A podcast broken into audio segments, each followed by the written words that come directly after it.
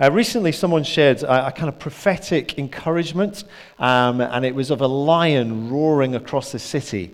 Uh, and it came out of one of those songs about the Lion of Judah, which is another name that we have for, for Jesus, for God. Um, and it was really a lion that was roaring with authority um, against the, the skyscrapers of materialism, uh, against the temples of false religion, against the pain of, of injustice and poverty that we see. And uh, we also, a few weeks ago, there was a similar uh, kind of prophetic encouragement after the same song, with the lion roaring over the land and over the people, and over the big word hopelessness uh, in large letters. Um, and it was really an encouragement that God sees that the hopeless circumstances of people's lives, those who feel hopeless uh, in life, um, that God has authority over those situations. Um, you may have seen on the, the, the, the rather sad news on uh, West Midlands Safari Park, uh, um, the lion there, uh, Jelani, I think he's called, and he was getting mauled by nine lionesses. We've got a lot of sympathy for him, haven't we, guys? But uh, it's, and so often in our lives, we feel that our lion isn't strong enough to fight the battles. You know, our lion isn't good enough uh, in that. And, but the reminder is um, that actually the lion of Judah is. You may be here today, you may not be a Christian, you maybe have some challenge in your life and even wondering if there is a God. And if there is, can he make a difference uh, in your life?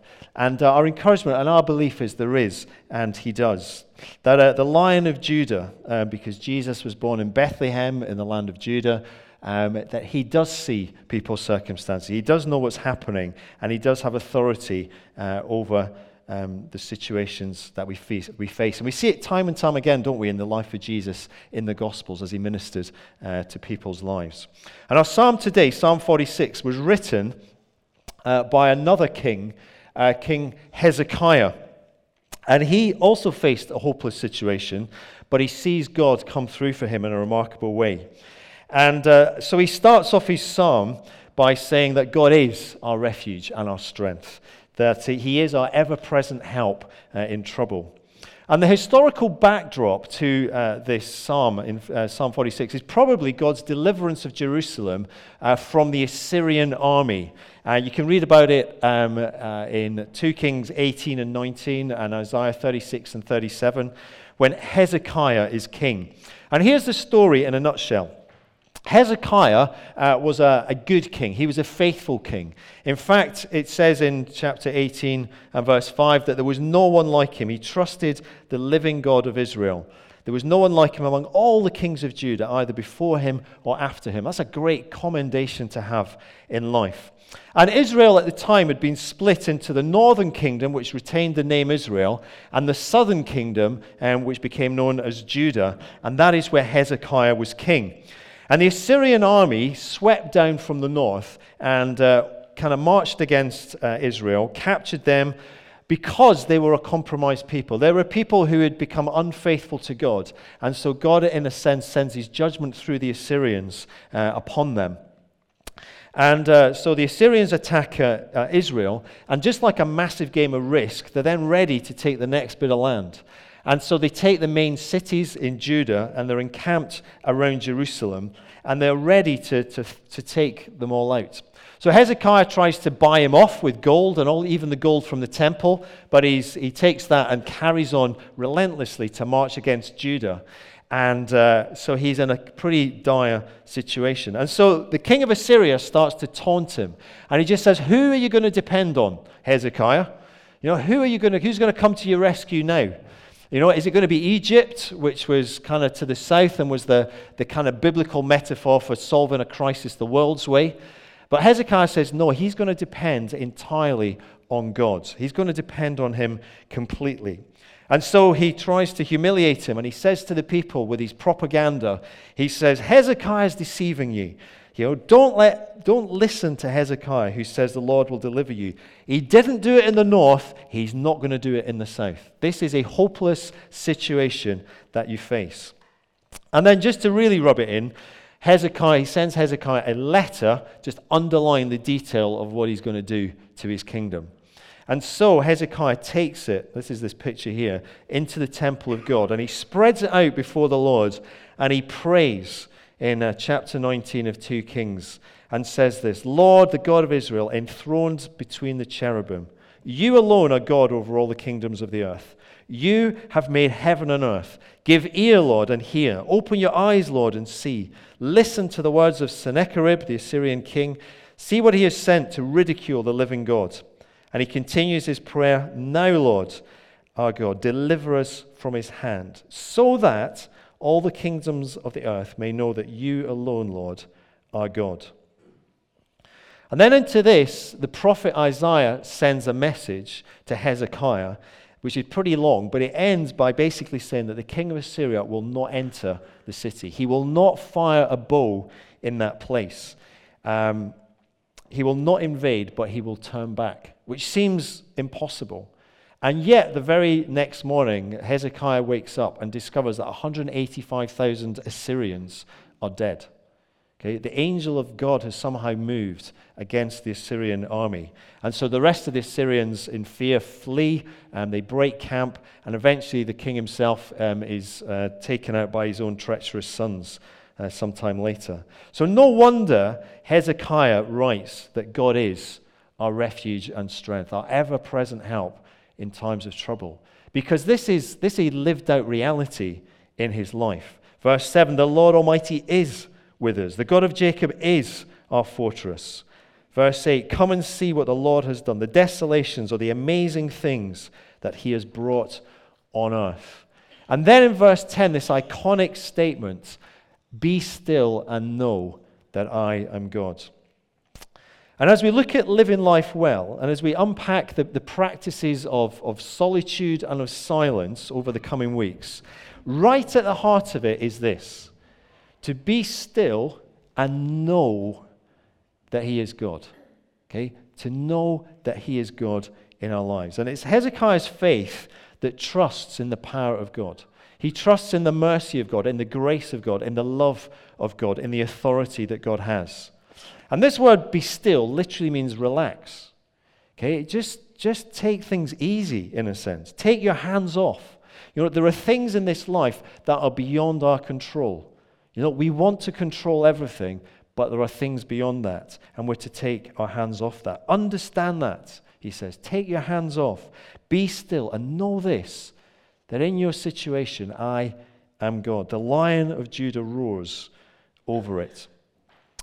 Many of you will know um, that in, in Iceland there are many volcanoes.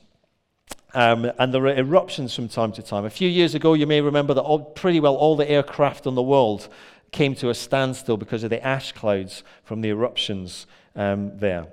And Iceland sits right in the middle between the, the North American uh, continent and the European continent or the Eurasian uh, plate. And so these two tectonic plates are pulling apart continually and they straddle the two continents. And hence, uh, why Iceland exists like it does and why there's so much volcanic power uh, uh, there. And uh, in 1783, there was a devastating eruption. Um, it was an unstoppable lava flow. It was, uh, it was called the Skafta eruption. It was almost apocalyptic uh, across the world. Um, the, the, ash went as, as far as China. This is just a, a, map from 1783 of where some of the lava flow was. Um, it, the ash went as far as China, um, America, Africa. Europe turned dark um, in a remarkable kind of way. It affected the climate worldwide for the next few years. There was serious droughts. There were terrible floods. There was hot summers and very, very cold winters. Um, crop failures all across the world, and particularly across Europe. They even reckon that it triggered the French Revolution. Because of the crop failure, because of the unrest of the people, a few years later, um, that, so that whole thing was triggered by that. It was massive. There was also an Icelandic pastor, a guy called John Steingrimsson. And uh, he was a, a naturalist, a self taught naturalist who kept a detailed record of this eruption and all that was happening in Iceland. And uh, he also was ministering in some of the churches over there. This is one of his descriptions of the lava. The flood of fire flowed with the speed of a great swollen river with meltwater on a spring day, which is pretty impressive in itself in Iceland. Great cliffs and slabs of rock were swept along, tumbling about like large whales swimming red hot and glowing. Pretty scary kind of thing. On the 20th of July 1783, The lava flow was two kilometers from their church in a little village on the south coast uh, of Iceland. And uh, people went to church that day thinking it was going to be the last day they would see their church. In fact, there was so much uh, kind of fog and mist from the, from the ash and from the steam and all the rest of it that they literally couldn't see the church building until they were right in front of it. But regardless, they went across, went ahead with this service, and uh, this guy led this service, which became known as the Mass of Fire. Okay, and he became known as the pastor of the fire. Um, there was thunder and lightning outside from the volcanic ash clouds um, and, and all the rest of it. Um, and John and the congregation prayed to God. And miraculously, the lava flow stopped a few hundred yards from that church. Apparently, it cut across a couple of rivers, and the rivers were rediverted and then started dousing the end of the lava flow, and it came to a standstill. There was a similar thing happened in uh, northern Iceland, and uh, the lava flow was coming down. This is in 1729, and it destroys the farm right in front of this church, and then flows either side of the church. And, uh, and it's depicted on this uh, kind of wooden pulpit uh, today with a date on it um, as well. Be still and know that I am God. Trusting God when circumstances seem to be unstoppable, where they seem to be overwhelming. Perhaps there's even chaos and tragedy all around. And Psalm 46 emphasizes the presence of God with his people in times of trouble. You know, verse 1, ever present. Verse 5, God is within us. Verse 7 and 11, the Almighty is with us. And it's a psalm that emphasizes the difference it makes when we trust this God with the challenges of life, with the changes of life, with the chaos that there might be in life. It is an absolute key to living life well. The first three verses there talk about God as our refuge, our strength, and our fortress. God is a dependable refuge for his people when everything else seems to be falling apart. But he doesn't protect us just to make life easy. He actually protects us so that we can be strengthened and we can go back out into the world and the challenges that it faces. Psalm 71 and verse 7 puts it like this it says, I have become a sign to many, uh, you are my strong refuge. I've become a sign to many. Um, I love this kind of picture of the, the lighthouse because this guy, if you can see the guy, he's actually in the safest place there. Right? There's an incredible storm going around, but he's just stood there It'd be quite fun to do, wouldn't it? I'm not sure about the photographer. I don't know where he stood. But this guy is quite happy coming out of his door in his lighthouse, and the wave comes behind. And yet, the lighthouse is also that symbol of a light to other people. So, a refuge, but with a purpose. And it's worth noting that, that Hezekiah's life was not happy ever after. Chapter 20, he faces a terrible illness and he has to start to put his trust in God all over again. The Icelandic pastor that I mentioned, you know, in Iceland, 25% of Icelanders would died of starvation because of what happened, including his wife. Okay, it's not happy ever after, and yet, because he was ministering in that parish, the, the, the authorities sent all the, all the destitutes um, to his parish for him to minister to. Okay, incredible stories that come out of that, despite the times of trouble. But God protects us with a purpose, His ever present help um, as we trust Him. Be still and know that I am God. And a lot of people say to me, you know, I'll trust God if He does this for me. Okay, if He does this or changes that. But actually, I, th- I think God turns it around and He says, You trust me and see what I will do. Okay, put your faith in me. And it's that way round.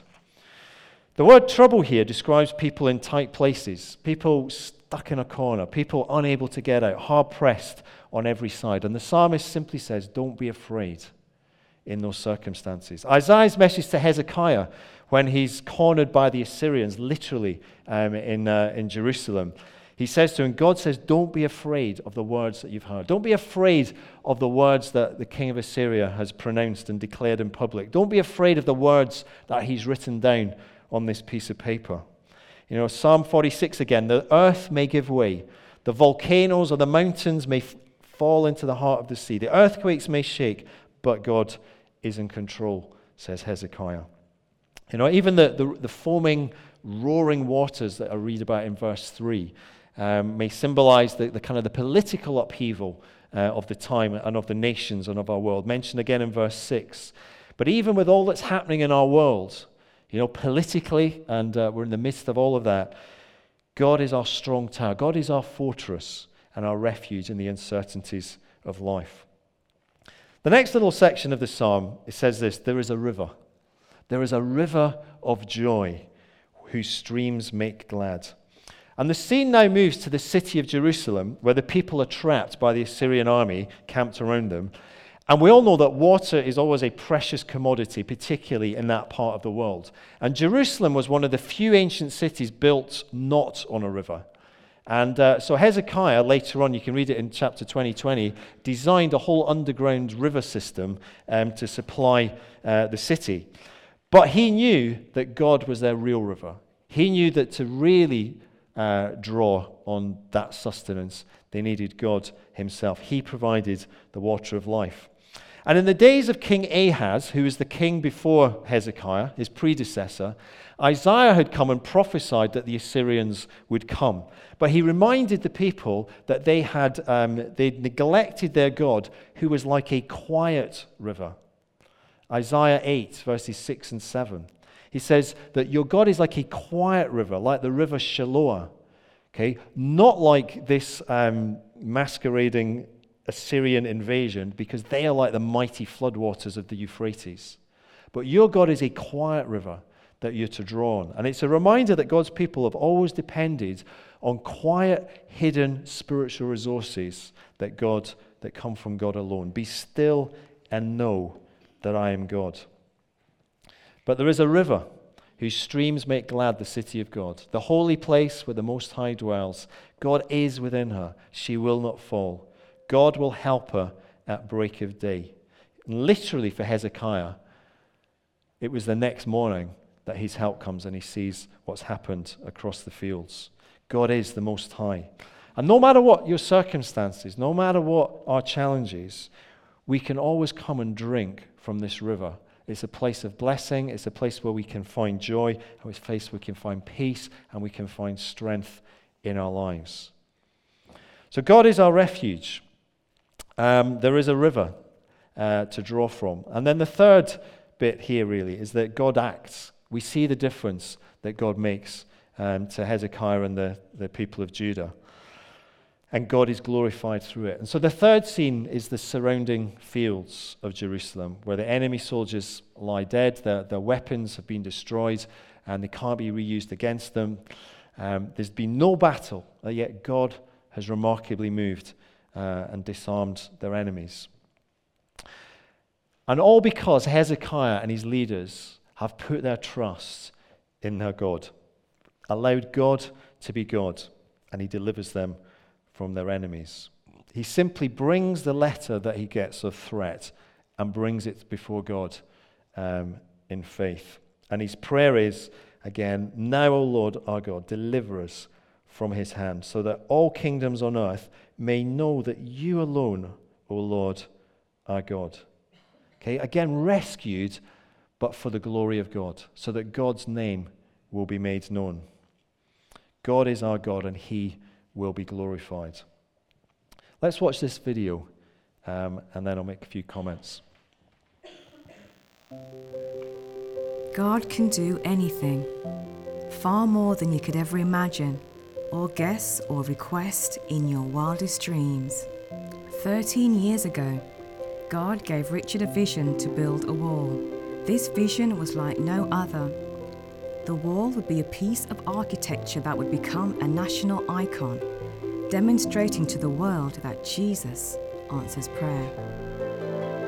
What started as a vision today is becoming a reality. And the concept is that it will be a million bricks, and every brick is going to represent an answered prayer. We want to build it by a motorway so that literally tens of thousands of people are going to see it every day. Each and every element of this sculpture is going to represent a story where Jesus has intervened in somebody's life. I had to go through a major operation where I had a 50% chance of dying. But thankfully, after praying, I made it. I had insomnia for nearly two years, and then some people prayed for me, and I was healed by Jesus. I was lost and empty, and I didn't think I had a purpose in life. But then I prayed to Jesus, and He gave me dreams and hopes. My mom was diagnosed with malignant cancer. I prayed to Jesus, and my mom is healed today. My hope for the future is for those individuals who have no interaction with church, but still there'll be a route for them to find the God who answers. For every brick that is built in the wall of answer prayer, we're also going to put another brick into social housing. So we're going to provide a million bricks of social housing, which should build about 100 houses, and that will be both in the UK and worldwide. I'm going to share my story. I'm going to build the wall. I'm building the wall. If you've got a story where Jesus has answered your prayer, you've got an opportunity to share it throughout the generations. So get a brick, share your story, and build the wall.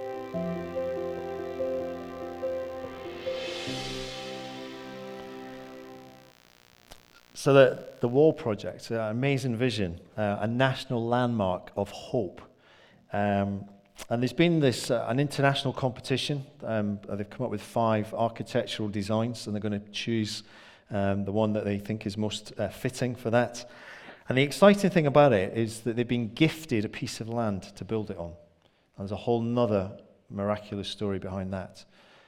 But it's going to be, and this is it probably inside information, just off the M42. It's going to be not far from here, um, probably in a couple of years' time.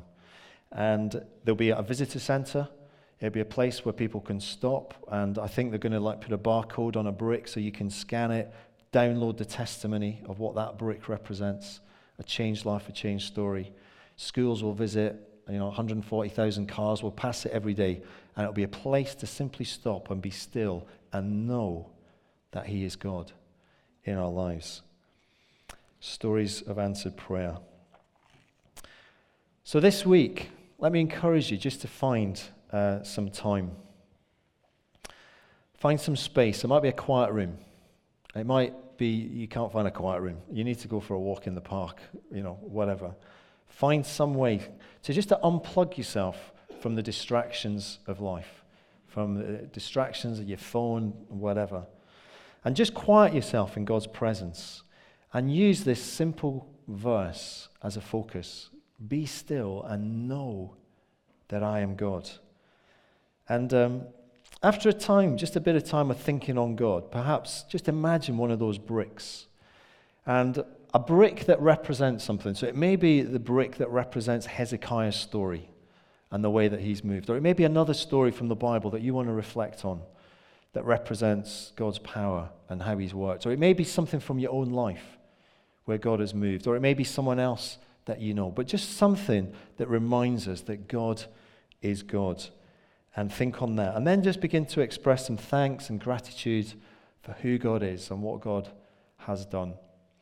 And then you can leave it at that, or you can also bring another brick. And it may be a brick of your life that is, has not yet been answered.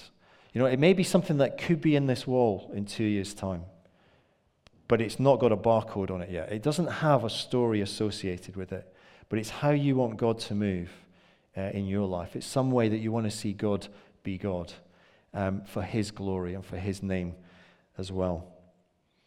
So be still and know that I am God.